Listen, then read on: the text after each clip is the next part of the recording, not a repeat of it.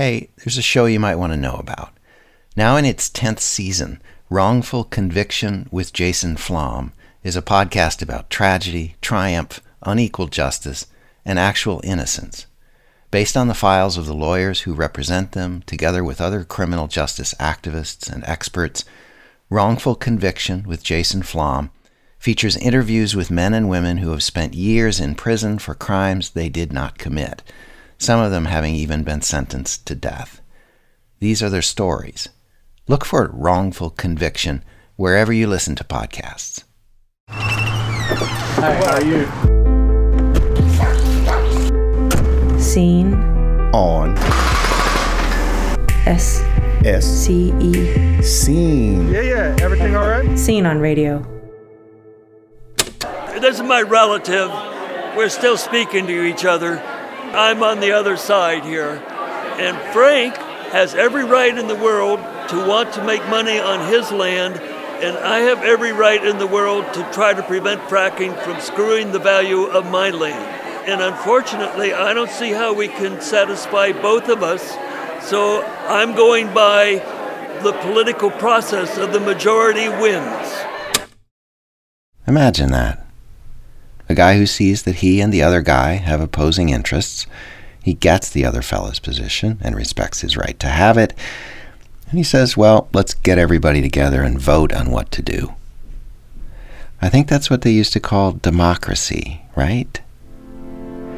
In the fever of a presidential election year, it's easy to get the idea that national politics are the place where American democracy plays out, where our future gets decided. It's also easy these days to conclude that our democracy is very sick, maybe terminal. Not to diminish national politics at all. No doubt the decision about the next president has enormous consequences. Just take the Supreme Court, or climate. Never mind immigration or the other racially loaded issues in this weird and alarming cycle. It's as if the two national parties were living on separate planets, and a lot of people on both sides probably wish that were the case. But every day in states, cities, and small towns, people confront local issues, and they wrestle locally with national and global issues. What does our democracy look like these days at the local level, where people have to run into each other at the coffee shop again next week, as opposed to just shouting across social media or in competing press conferences? I'm John Biewen. It's Scene on Radio, the podcast from CDS, the Center for Documentary Studies. A few years ago, I got to team up with several fine producers on a CDS project called Groundwork. It became a series and a radio special telling stories about local political action. Those stories, which aired in the last leap year, 2012, explored issues still very much alive today. In this episode, two of those stories with updates. We visit a pair of communities, thousands of miles apart, each struggling over questions about energy, how we get it, and what we're doing in the process to our air, water, and quality of life. First, to the island of Kodiak, Alaska, a place where man made changes to the planet threaten people's livelihoods, possibly soon. Let's see, let me just make sure I'm functioning here. Check. That's me getting ready to interview Alexis Kwachka. We're sitting in his house on a steep mountainside overlooking Kodiak's shimmering harbor. Um, I ask him a standard throwaway question to set my recording levels. What did you um, have for breakfast? His answer is pure Kodiak. Salmon. Why not? I'm a salmon fisherman. Of course I eat fish. Alexis is 45, a big guy with jet black hair. He's been a professional fisherman since he was about 20. He keeps his modern aluminum boat just down the hill from his house in St. Paul Harbor. 32 feet by 16 feet. Packs about 20,000 pounds of salmon. Kodiak is Alaska's biggest fishing port and its most diversified. Besides salmon, Kodiak's fishermen catch crab, cod, halibut, herring, a little of everything. Overall, Alaskan fishermen pull more than 5 billion pounds of seafood from the oceans every year. So when people in Kodiak hear about a threat to the oceans, It's not abstract, and it's not just about loving nature. 25 people or so, including Alexis Kwachka, come together on a cold night in January for what's billed as a roundtable talk about ocean acidification. We'll probably go ahead and get started. Uh, Rachel Donkersloot is with the group that organized the event, the Alaska Marine Conservation Council. I'm just trying to get a sense of who's in the room. Neil Rickman, I'm a commercial fisherman and just wanted to see what's going on. Uh, Justin Theedy, and I'm just working with the jig fleet. I'm Jennifer Rich Creek, concerned citizen and member of a fishing dependent community. Next, a leading scientist on ocean acidification, or OA, gives an overview with pictures and graphs. terrestrial sink where it goes back into plant. Robert Foy directs the Kodiak Laboratory for NOAA, the National Oceanic and Atmospheric Administration. He says since the start of the Industrial Revolution, the oceans have absorbed much of the carbon that people pumped into the atmosphere. For a long time, everyone said, fantastic, 26% goes back into the ocean. The ocean's an empty sink, and we'll just keep hoping it dumps in there. In fact, there are. But at some point, scientists realized all that carbon was changing the chemistry of the sea. It's made the water 30% more acidic than in pre industrial days so far. Some call ocean acidification the evil twin of climate change. More carbon in the water means there's less of other substances that many ocean creatures need, like calcium carbonate. A crab needs carbonate in order to make a shell. In his lab in Kodiak, Foy has Alaskan crabs living in the kind of acidic water that scientists estimate will be typical in the oceans later this century. The result? The crabs die. What we don't know can animals acclimate and adapt? That's the biggest question. The discussion among the audience of fishermen starts with gallows humor. I just hope whatever does survive, we can sell. People ask questions about the science. Then there's talk of how to cut carbon emissions, even among fishermen themselves who run their boats on diesel fuel. One woman hints that the problem of acid oceans is just too big. We've talked about energy, and, and it's a valuable conversation, but we can't do very much immediately about this. But another guest expert says fishermen can do something. Brad Warren is a former fishing industry journalist who's now traveling the country raising awareness about ocean acidification. He tells the Kodiak fishermen to call lawmakers. When they hear from people like you who make a living from this, there's nobody else who can speak to this like you can, as fishermen. You are the voice that matters.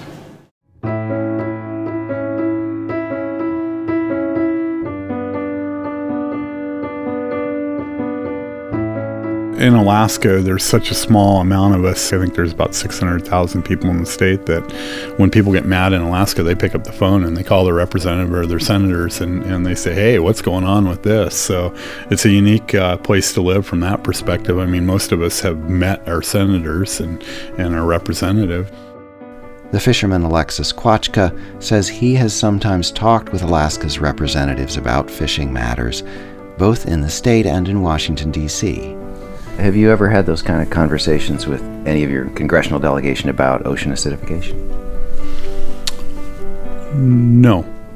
But after last night's meeting, I will do so. That was the hope behind the Kodiak meeting, and a couple of others like it in Alaska. The nonprofit that organized the meetings, the Alaska Marine Conservation Council, was founded in the 90s partly by fishermen and it hopes to turn working marine people into their own best lobbyists. The council recorded video testimonies by fishermen and put them in an interactive kiosk that's now being placed in outdoor public spaces around Alaska. With no fish coming back, our livelihood is gone. Our lifestyle is gone.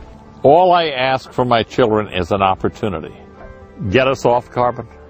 In 2013, using fishermen testimonies, the Conservation Council pushed the Alaska state government to fund OA research.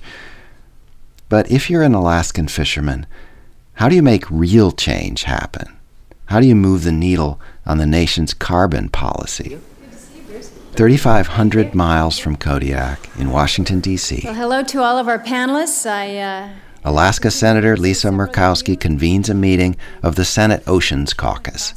Murkowski, a Republican, says she has heard from fishermen about ocean acidification, and a few years ago she sponsored a bill to fund more research on it. But when it comes to the much bigger job of shifting the country away from fossil fuels, some environmentalists say Alaska's congressional delegation, along with Congress as a whole, has done appallingly little. One possible reason fishing is big business in Alaska, but oil is bigger.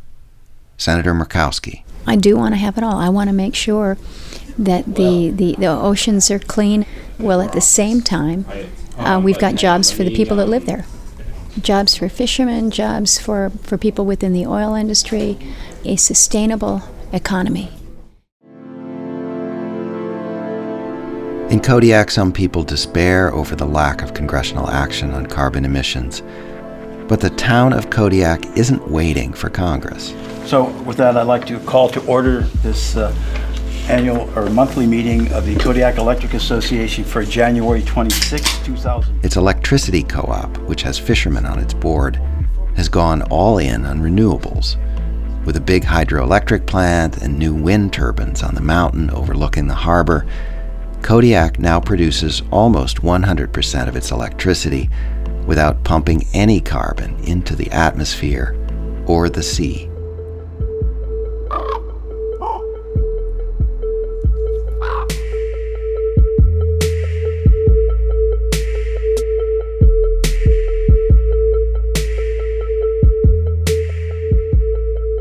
Fracking gets more headlines than acid oceans.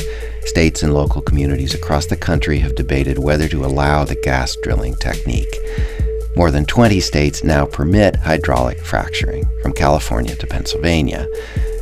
The technology transformed the nation's energy picture and helped to drive down oil prices. Fracking involves the injection of water and chemicals into underground shale deposits to free natural gas. Natural gas emits less greenhouse gas than coal if it's extracted and handled cleanly. But those are big ifs, and natural gas is still a fossil fuel. New York State placed a moratorium on the technology in 2008. State officials then spent years sorting through thousands of public comments. In the meantime, dozens of rural communities that sit on enormous deposits of shale gas face their own decisions. Producer Jon Miller followed the conversation in one New York town. Everybody ready? Don Barber never really liked his job as an engineer at Corning, so he quit to raise draft horses in the town of Caroline, population about 3,000 in the wooded hills of New York's southern tier. Now, Barber is Caroline's town supervisor, the top elected official. Every fall, he gives hay rides at the town's Apple Festival. Yeah, this uh, Apple Festival is good for the community. People get together and they can see each other, and it's just a nice way for community to, to share their gifts. The community in Caroline is impressively diverse. There are plumbers and roofers and college professors, backwoods folk living in trailers, back to the landers living in yurts, and long established farm families with lots of land but not much money. Don Barber says people tend to get along. It's a point of pride here. But the prospect of fracking had the town in an existential tizzy. Everybody's talking about it. It's their future. Some people view it as this is the way that I'm going to be able to keep my farm, I'm going to be able to keep my land. And other people go, everything I've lived for will be worth nothing as a result of this. And so the extremes are huge, and the passion is just as strong on both sides. As town supervisor, Barber's job was to make sure everyone was heard, and that meant lots of public meetings. Can I have your attention? Thank you. In September, in a packed community center, Barber handed the floor to Bill Podulka from a group called Residents Opposing Unsafe Shale Gas Extraction, or ROUSE. Padulka was there to deliver a petition signed by roughly half of Caroline's registered voters. That is 1,147 signatures from people who have signed this statement that they would like the town board to take some kind of action to ban the use of high volume slick water hydraulic fracturing in the town of Caroline. With the state still not issuing permits, there was no fracking yet in Caroline, but more than half the land was already leased to gas companies. Some residents stood up to talk about the benefits of drilling or to downplay the dangers. But most, like Ann Bain, talked about risk to health, to the water, to the way of life here. A ban is a means to prevent this unpredictable nightmare. Above all, it lets all members of the community take charge of Caroline's future. Thank you. After the meeting, people stayed to carry on the conversation, among them two men from an old Caroline family John Confer, a retired biologist wearing a baseball cap from a conservation group, and Frankie Yapel, a farmer with overalls and a beard. We feel the control is to get the best lease possible with the gas company. But I want the right to get another lease. Unfortunately, people come in and they're here five or ten years and they gain political power and start telling us how to do things. This is my relative. We're still speaking to each other. I'm on the other side here. I live on a knoll and I look down on flat land, which is the ideal place to put drilling rigs with 724 noise and flaring of gas, which would ruin my property value. And Frank has every right in the world to want to make money on his land, and I have every right in the world to try to prevent fracking from screwing the value of my land. And unfortunately, I don't see how we can satisfy both of us, so I'm going by the political process of the majority wins. But the majority wins isn't always straightforward. There may have been a groundswell against fracking in Caroline, but the town board favored drilling 3 to 2, and they were the ones who could say yay or nay. Or maybe not. Under New York state law, only the state can regulate the oil and gas industries. A few days after the citizens group in Caroline presented its petition, a gas company based in Denver sued a neighboring town that had banned fracking, saying a ban was a form of regulation. Three days later, another town was sued, this time by a landowner.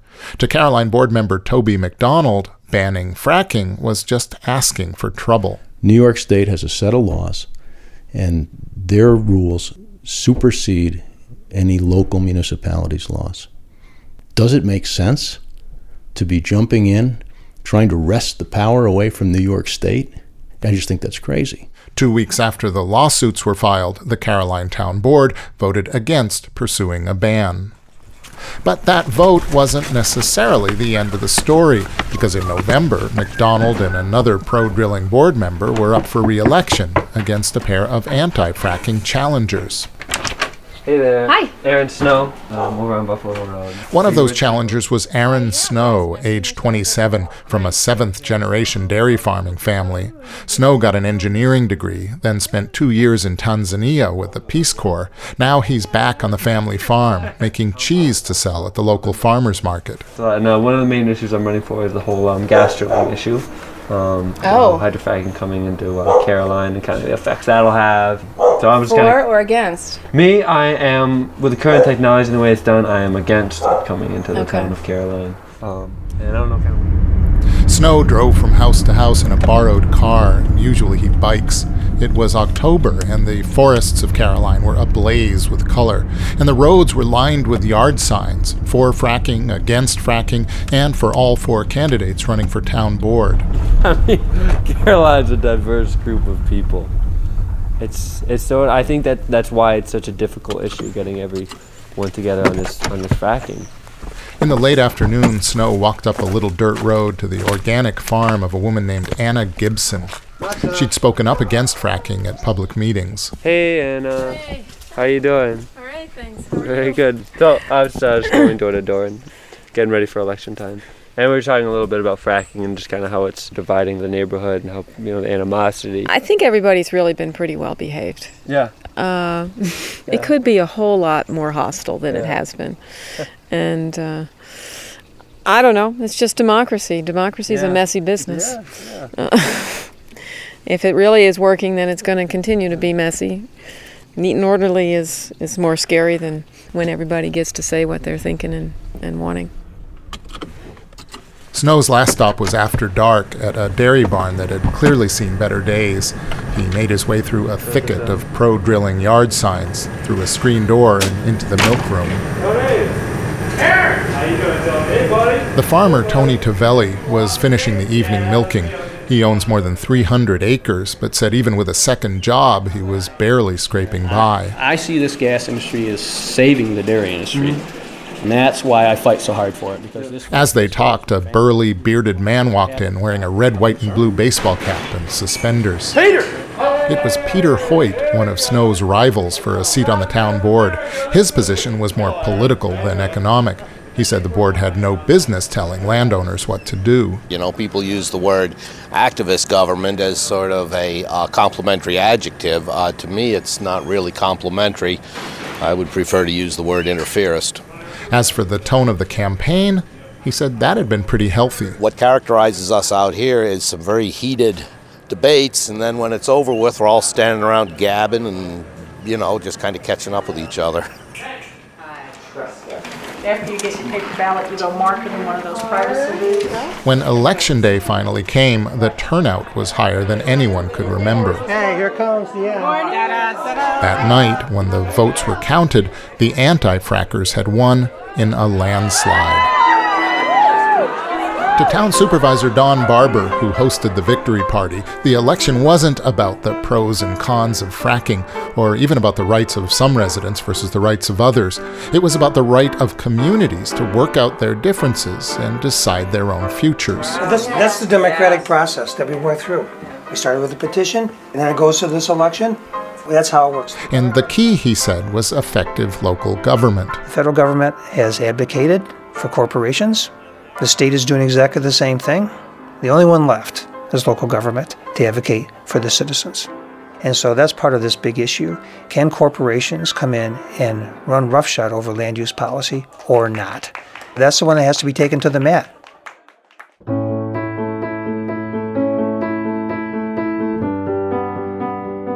Jon Miller reported and produced that piece. In September of 2012, nearly a year after the vote by the people of Caroline, the town board voted 4 to 1 to officially ban fracking. Dozens of other New York communities took similar actions. Then in December of 2014, Governor Andrew Cuomo made a surprise announcement. After years of deliberation about whether to allow fracking in New York, Cuomo decided the answer was no and ordered a statewide ban. With the recent drop in oil and gas prices, the fracking boom just across the border in Pennsylvania has begun to go bust. That makes New York's anti fracking decision look pretty smart. One more twist the state recently made it legal for citizens and communities to set up solar farms on private land. So some of those Caroline farmers looking to supplement their incomes through the energy business might still have that chance but with renewable energy shining down from above instead of fossil fuels pumped from below. Next time on Scene on Radio. Clear. This is how Layla really feels about me. And then I've loved you ever since. You're my favorite. You're my favorite white person. I was thinking about that also recently. A kind of audio love letter from one friend to another. And at the same time, a portrait of that friend, who happens to be a pretty great singer and songwriter. Yeah, my music releases like my most like darkest and angry um, and unloved emotions, but in this way that feels very very good. Like I have a song called My Dear America, which sounds like a very like un-American, super hateful fucking song, but it's actually just like a really sweet love song about my experience growing up Muslim, growing up black, um, and how I felt like I was always the other. You, started the fight first. My dear America, I was in love with you. You broke my heart and now we're fucking through. You can hear all our episodes at sceneonradio.org, or of course, you can just subscribe to the podcast. Follow me on Twitter at Scene on Radio and like the Scene on Radio Facebook page. The stories from our Groundwork project were made possible by a grant from the John D. and Catherine T. MacArthur Foundation. Most of the music on the podcast is by Lucas Biewen and or his dad. Scene on Radio comes from CDS, the Center for Documentary Studies at Duke University.